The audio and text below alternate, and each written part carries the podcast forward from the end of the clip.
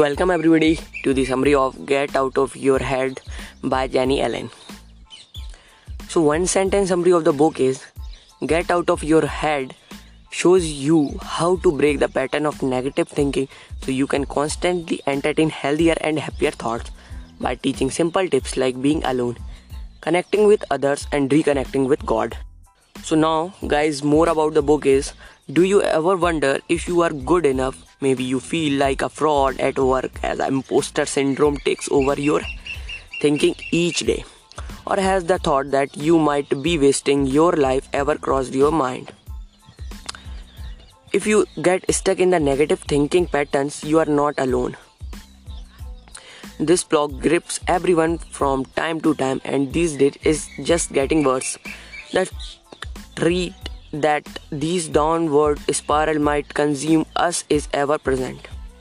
Are you really stuck living like this forever, or is there a way out? You will be relieved to know that there are simple habits you can form that will help you break through the constant gloominess, and Jennie Allen teaches all about them in her book Get Out of Your Head, Stopping the Spiral of Toxic Thoughts. With her Christian perspective and personal experiences on this topic, she identifies ways to reconnect with God.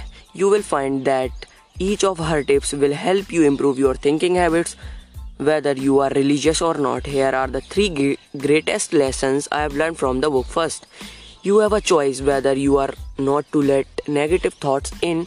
All you need to do is to think about your thoughts. Second, silence and solitude help you recognize and understand your pessimistic thinking patterns so you can disturb them.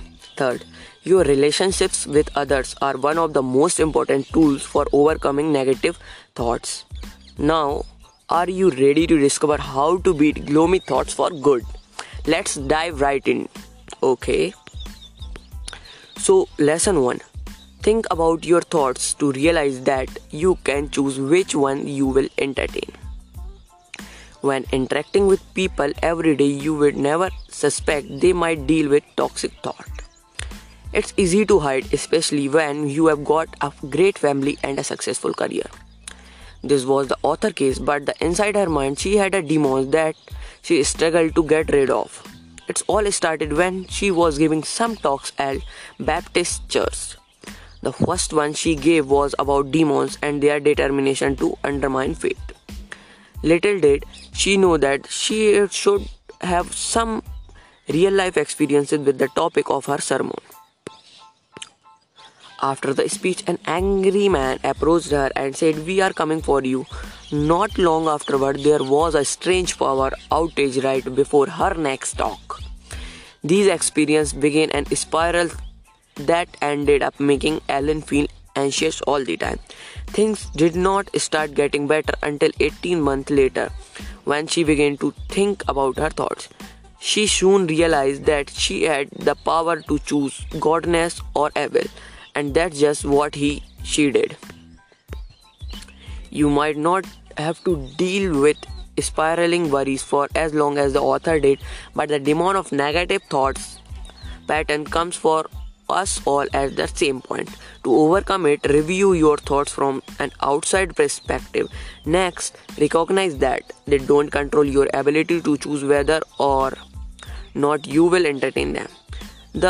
Then consciously decide to think better thoughts. Lesson 2. Disrupt your pessimistic thinking patterns by spending time alone in silence. How often do you get distracted, whether it's a work or while we are watching a movie with loved one?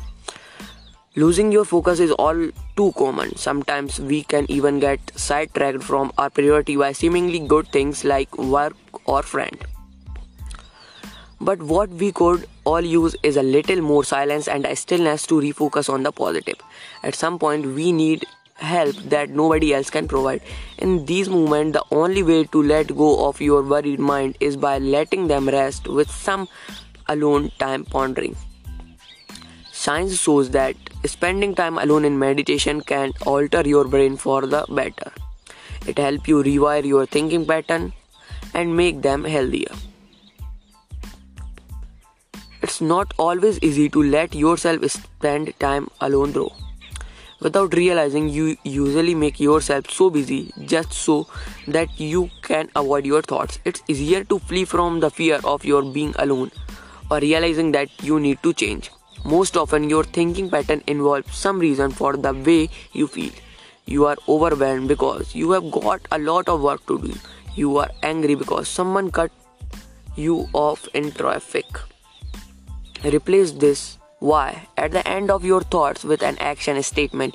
Use the phrase "so I will" to shift from an unhealthy reactive mind to a healthy proactive one.